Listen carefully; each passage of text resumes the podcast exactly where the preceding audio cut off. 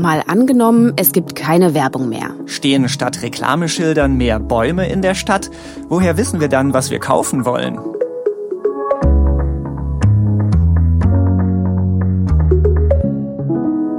Hallo, mein Name ist Vera Wolfskämpf. Und ich bin Markus Sambale. Wir arbeiten im Team des ARD Hauptstadtstudios in Berlin und wir spielen hier im Podcast immer ein Zukunftsszenario durch. Diesmal stellen wir uns vor, dass Werbung, die uns ja an so vielen Orten begegnet, abgeschafft ist.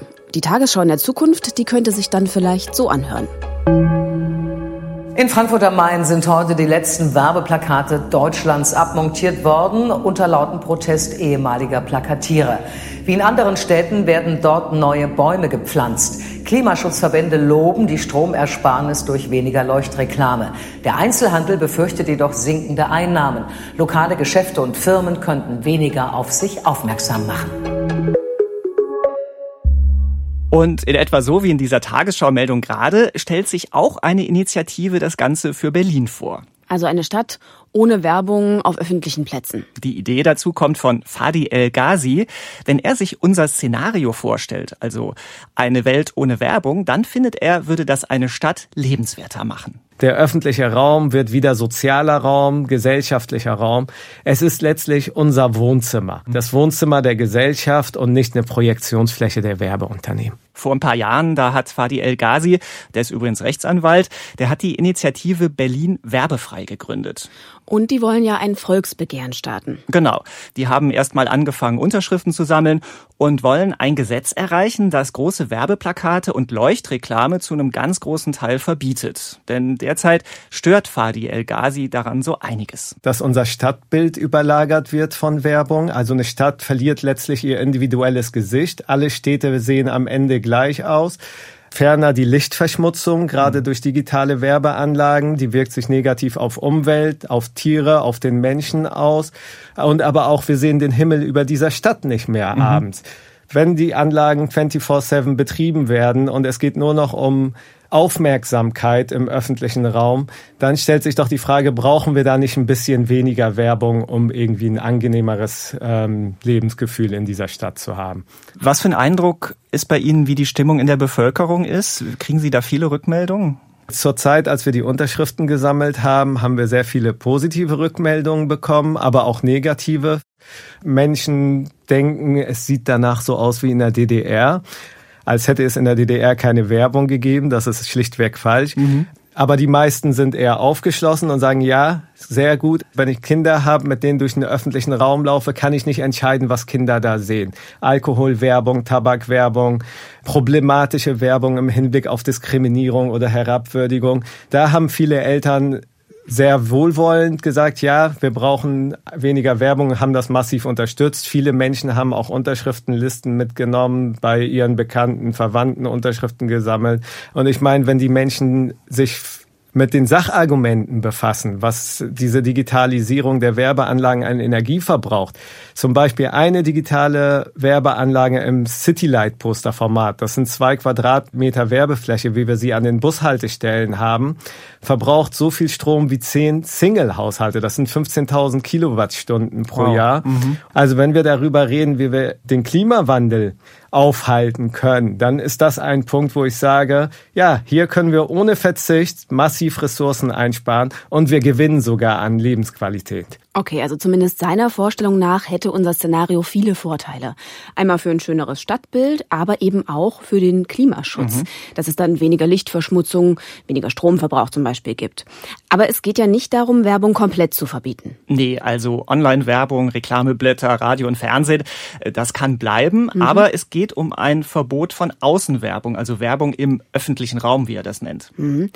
Andererseits, die Städte verdienen ja doch auch Geld mit diesem Verkauf von den Werbeflächen mit der Vermietung. Wir haben das für Berlin mal grob ausgerechnet. Die Einnahmen durch Werbung, die machen etwa 0,1 Prozent des Haushalts aus. Es klingt vielleicht nicht so viel, aber gut 30 Millionen Euro im Jahr haben oder nicht haben, ja. ist schon auch eine Ansage. Mhm. Und dieses Geld hätten Gemeinden in unserem Szenario ohne Werbung eben nicht mehr.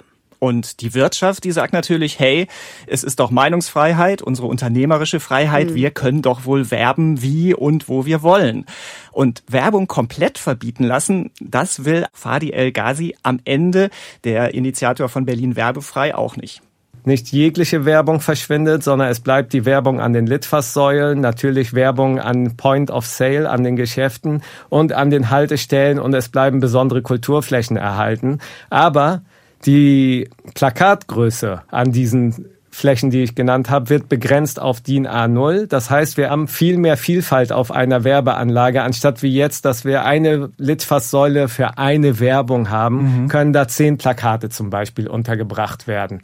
Und man wird nicht von der Werbung erschlagen, sondern wenn man keine Lust hat, als Bürger sich die Werbung anzugucken, kann man sie auch einfach ignorieren. Die Initiative Berlin Werbefrei, die hofft übrigens, dass die Menschen in Berlin in drei Jahren darüber abstimmen können. Ein paar Vorbilder gibt's ja auch, die wir uns vielleicht mal angucken können. Also Sao Paulo in Brasilien hat zum Beispiel schon 2006 Außenwerbung verboten. Und da sind dann wohl auch innerhalb kurzer Zeit tausende Plakatwände verschwunden, auch die Werbeschilder an den Geschäften. Allerdings, die haben es nicht so durchgehalten. Das Verbot ist dann später wieder aufgeweicht worden. Da gab's dann an diesen Standuhren und an Bushaltestellen Werbung. Mhm. Und seit vergangenem Jahr ist Werbung auch wieder auf Gebäuden erlaubt. Tja, und 2015, da hat auch Grenoble was ähnliches gemacht. Grenoble in den französischen Alpen hat viel Aufmerksamkeit bekommen dafür, weil die Stadt mit viel Tamtam verkündet hat, wir werden die erste Stadt Europas, wo die Werbung abgeschafft wird. Und mhm. man hat dann auch im Gegenzug 20 bis 30 Bäume gepflanzt. Oh ja. Hm, ja, überschaubar. Aber auch da hat es letztlich mit dem Werbung abschaffen nicht so ganz geklappt, denn an den Bushaltestellen, da gibt's weiterhin Werbung.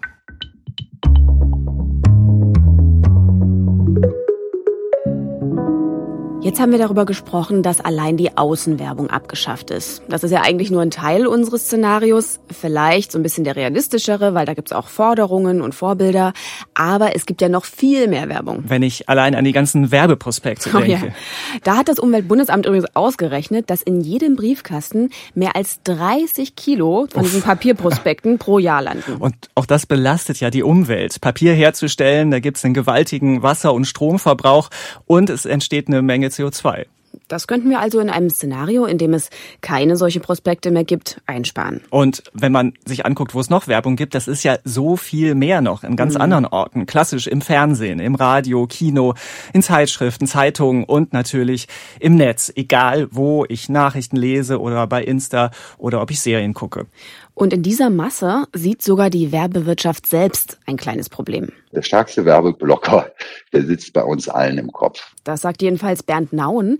Er ist Hauptgeschäftsführer des ZAW, des Zentralverbandes der deutschen Werbewirtschaft. Also er vertritt quasi alle, die Werbung treiben. Und das sind eine ganze Menge. 900.000 Jobs sind es in Deutschland, also von denen, die Plakate kleben, übers Markendesign bis hin zum Werbetexten. Und da ist auch eine ganze Menge Geld dahinter. Mit 45 Milliarden Euro Umsatz im Jahr ist das die zweitstärkste Branche in der Kultur- und Kreativwirtschaft. Und für die wäre es natürlich ein Problem, wenn wir werbeblind werden quasi. So lautet eine Theorie, weil wir schätzungsweise mit tausenden Werbebotschaften am Tag bombardiert werden. Aber Werbung verbieten will die Wirtschaft natürlich nicht. Nee, Bernd Naun vom Verband der Werbewirtschaft meint, das begrenzt sich selbst. Der Markt regelt das. Und zu diesem mhm. Markt gehört für ihn halt einfach auch Werbung dazu. Mehr noch. Wir hätten gar keine Marktwirtschaft mehr. Also kein Marktzugang mehr für neue Unternehmen und Produkte ohne Werbung. Keine Marken. Marken werden ganz wesentlich durch Werbung gebildet. Kein Marken- und Produktwettbewerb mehr. Auch wenn wir jetzt mal überlegen, unsere Wirtschaft befindet sich aus guten Gründen in einem gewaltigen Transformationsprozess. Und wenn wir uns dann überlegen, wir müssen bestimmte Arten von Produkten umstellen auf andere, zum Beispiel auf Elektromobilität im Verkehrssektor, wenn Sie das alles nicht sozusagen bewerben könnten, dann werden Sie auch diesen systemischen Wechsel und die notwendigen Innovationen nicht mehr anbringen können. Wenn ich das höre, dann merke ich, das ist also die genaue Gegenposition zu Fadi El Ghazi von Berlin Werbefrei, mhm. den wir eben gehört haben. Ja, im Prinzip sind das die zwei Pole der Diskussion. Ne? Die einen sagen, Werbung macht unsere Gesellschaft kaputt. Die anderen sagen, auf Werbung baut unser ganzes System auf. Und das ist wahrscheinlich jetzt beides auch ein bisschen zugespitzt. Wir hören auf jeden Fall nachher auch noch ein paar Zwischentöne. Mhm. Aber bleiben wir noch kurz bei diesem Maximalszenario. Eine Idee hinter einem kompletten Werbeverbot ist auch, gerade von konsumkritischer Seite, dass sich damit grundsätzlich etwas an unserem kapitalistischen System ändert. Würden wir also ohne Werbung weniger kaufen? Die Frage habe ich mal an Bernd Nauen vom Verband der Werbewirtschaft weitergegeben. Wenn man glaubt, dass Werbung nachhaltig und auf Dauer Bedürfnisse erzeugt, die in Wahrheit gar nicht bestehen, dann lautet die Antwort ja. Aber die These ist, äh, sorry, ich sage das mal jetzt in aller Deutlichkeit, die ist Blödsinn. Diese Macht hat Werbung und das ist jedenfalls, glaube ich, äh, nach allen Wirtschafts- und auch wirtschaftspsychologischen Untersuchungen Fakt. Diese Macht hat Werbung jedenfalls nicht welche Macht Werbung hat. Äh, die Frage spielt ja auch eine Rolle bei Werbung für Sachen, die nicht gerade gut sind für unsere Gesundheit. Wenn es um Zigaretten geht, da ist ja schon vieles eingeschränkt. Jetzt ist ein Werbeverbot für Tabak und E-Zigaretten beschlossen. Und bei Alkohol darf sich die Werbung nicht an Jugendliche richten. Und es gibt ja sogar Forderungen, dass für Junkfood und ungesunde Lebensmittel nicht so geworben wird. Ja, wie sinnvoll das ist, das ist wissenschaftlich nicht eindeutig geklärt. Also einmal gibt es Studien, die einen Zusammenhang herstellen, wenn Jugendliche viel Alkohol oder Tabakwerbung wahrnehmen, dass sie dann auch eher trinken und rauchen. Aber es gibt auch Studien, die das in Frage stellen. Und je nachdem, ob man dann zur Werbewirtschaft gehört oder daran arbeitet, Sucht vorzubeugen, wird es dann entsprechend interpretiert. Ob wir ohne Werbung also gesünder leben würden, das lässt sich nicht so klar vorhersagen.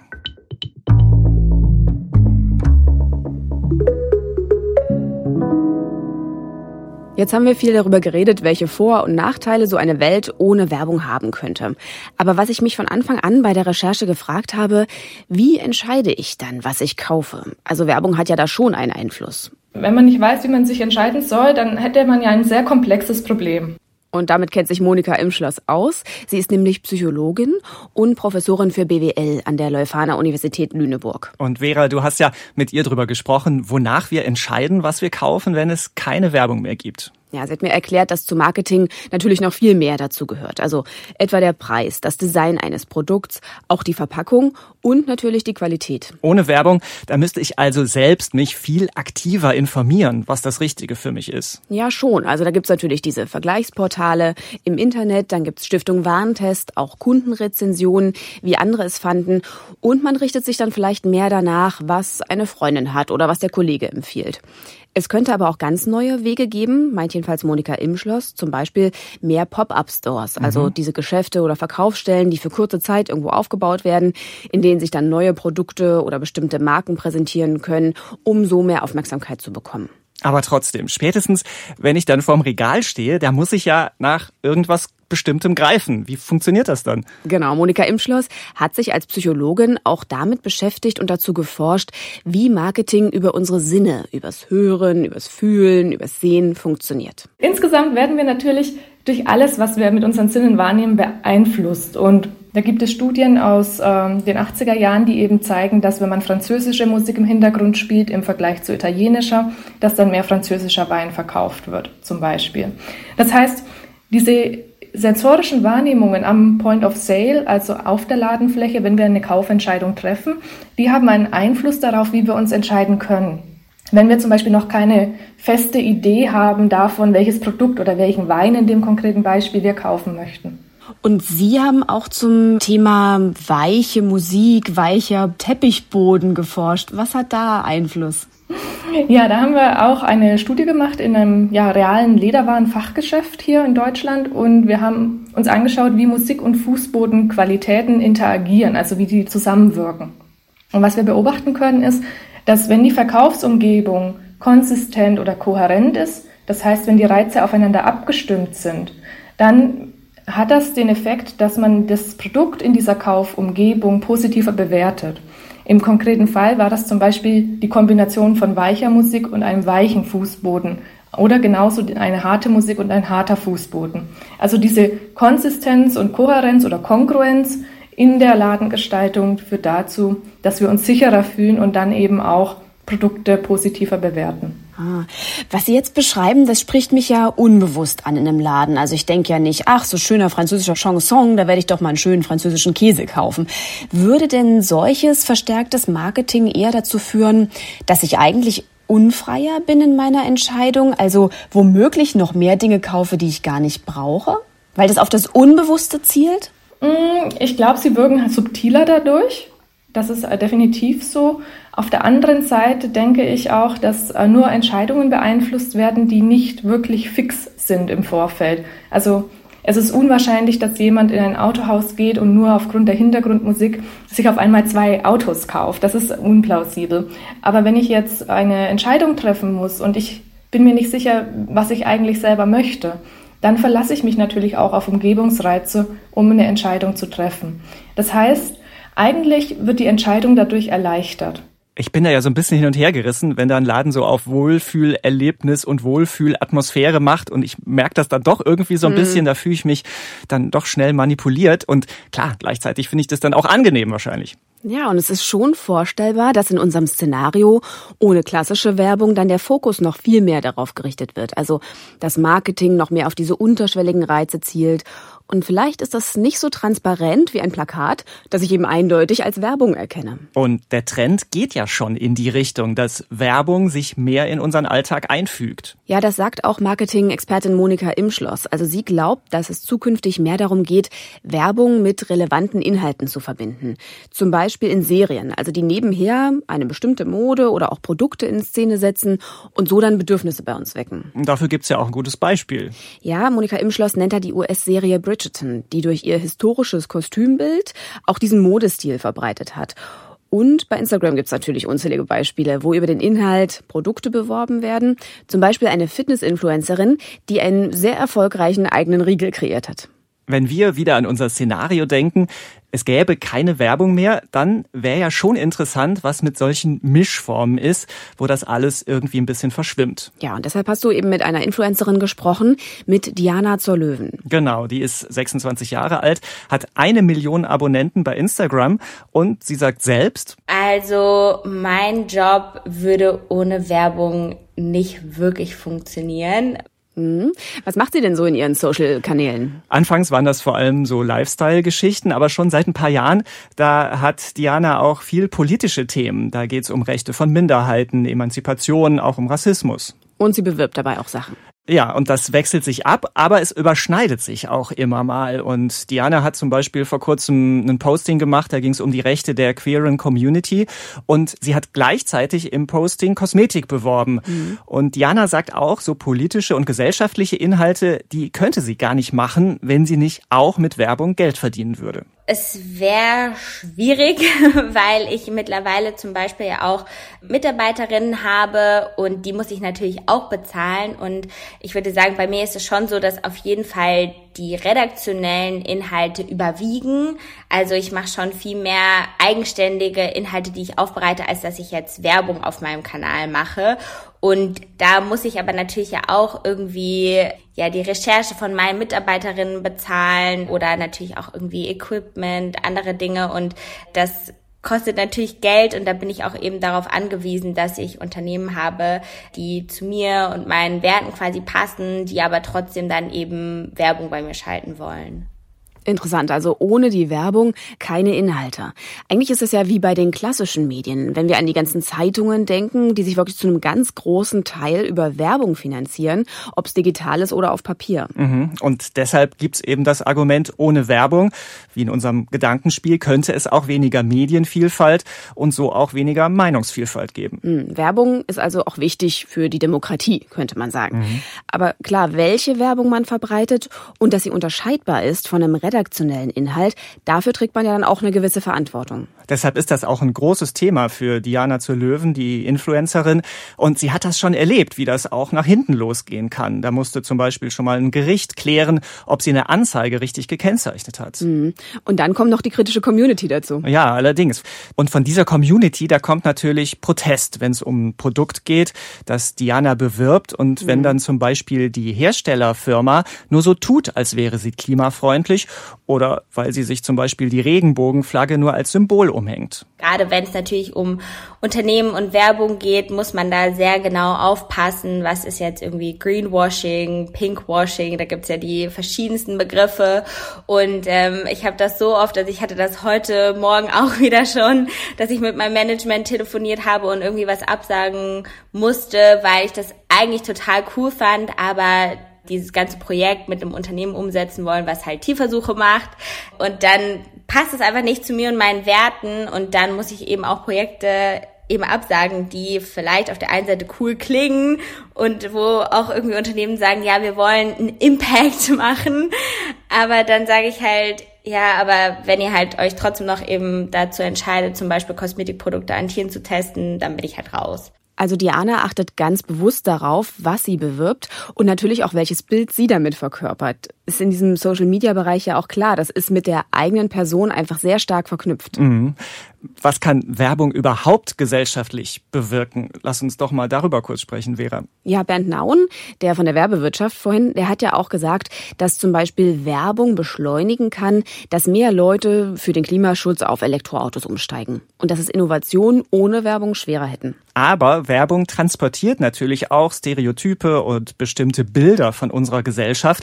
Das kann in die eine und auch in die andere Richtung funktionieren. Es gibt ja die Kritik, dass Werbung oft sexistisch und diskriminierend ist, dass mit leicht bekleideten Frauen geworben wird, um irgendein Produkt anzupreisen. Oder auch die alte Fernsehwerbung, wenn man die sieht, so aus den 1960ern in Westdeutschland, mhm. da war die Frau natürlich auch in der Werbung, reduziert auf Haushalt und Kinder. Ja, da will Werbung dann an Vertrautes anknüpfen, um was zu verkaufen. Genauso gibt's natürlich auch Beispiele, wo sich eine Firma als progressiv in Szene setzen will, damit natürlich auch was verkauft, aber vielleicht dabei Veränderungen anstößt. Vor zwei Jahren, da gab es zum Beispiel eine Werbekampagne der Deutschen Bahn. Die haben mit vielen People of Color als Reisenden geworben. Und das war manchen konservativen Politikern dann schon zu viel. Oder zum Beispiel gibt es jetzt auch eine Marke, die fürs Waschen mit niedrigen Temperaturen wirbt, weil das eben besser ist fürs Klima, aber natürlich auch das richtige Waschmittel dafür hat. Natürlich. Werbung ist ja immer ein Mittel zum Zweck. Und in unserem Szenario gäbe es vielleicht weniger Diskriminierung durch Werbung, aber auch die möglichen positiven Einflüsse auf unsere Gesellschaft würden wegfallen.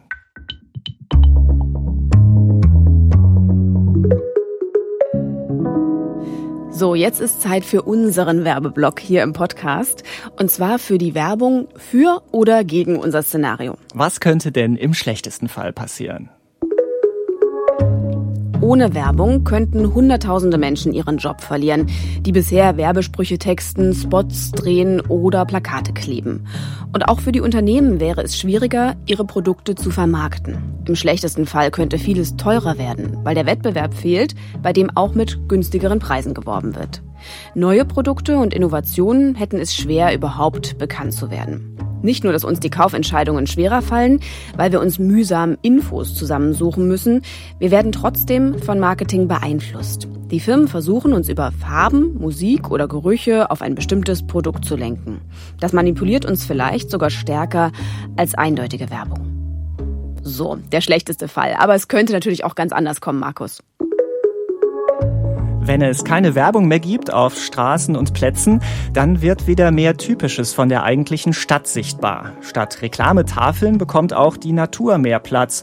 Und wenn elektronische Leuchttafeln verschwinden, ist öfter der Sternenhimmel zu sehen. Gleichzeitig wird weniger Strom verbraucht und nicht mehr massenhaft Werbebroschüren zu drucken. Das spart CO2. Das hilft dem Klimaschutz. Beim Einkaufen reagieren wir nicht mehr auf zugespitzte Werbebotschaften, sondern gucken mehr auf Qualität, Vergleich vergleichen Produkte konkreter oder fragen im Freundeskreis nach Empfehlungen. Und wir überlegen vielleicht öfter, ob wir überhaupt etwas Neues kaufen müssen. Gut für die Nachhaltigkeit. Hm. Bei unseren Extremszenarien ist es ja so ein bisschen wie bei der Werbung. Also alles etwas übertrieben mhm. und so zugespitzt ja wahrscheinlich auch nicht realistisch. Aber es geht halt um ein paar Denkanstöße. Genau. Und wenn ihr auch noch Ideen habt oder Kritik, wir freuen uns wie immer über Feedback an malangenommen.tagesschau.de. Und in zwei Wochen gibt's dann eine neue Folge. Hier also nochmal kurze Werbung für uns. Da geht's dann um nachhaltigen Fischfang. Bis dahin macht's gut. Tschüss.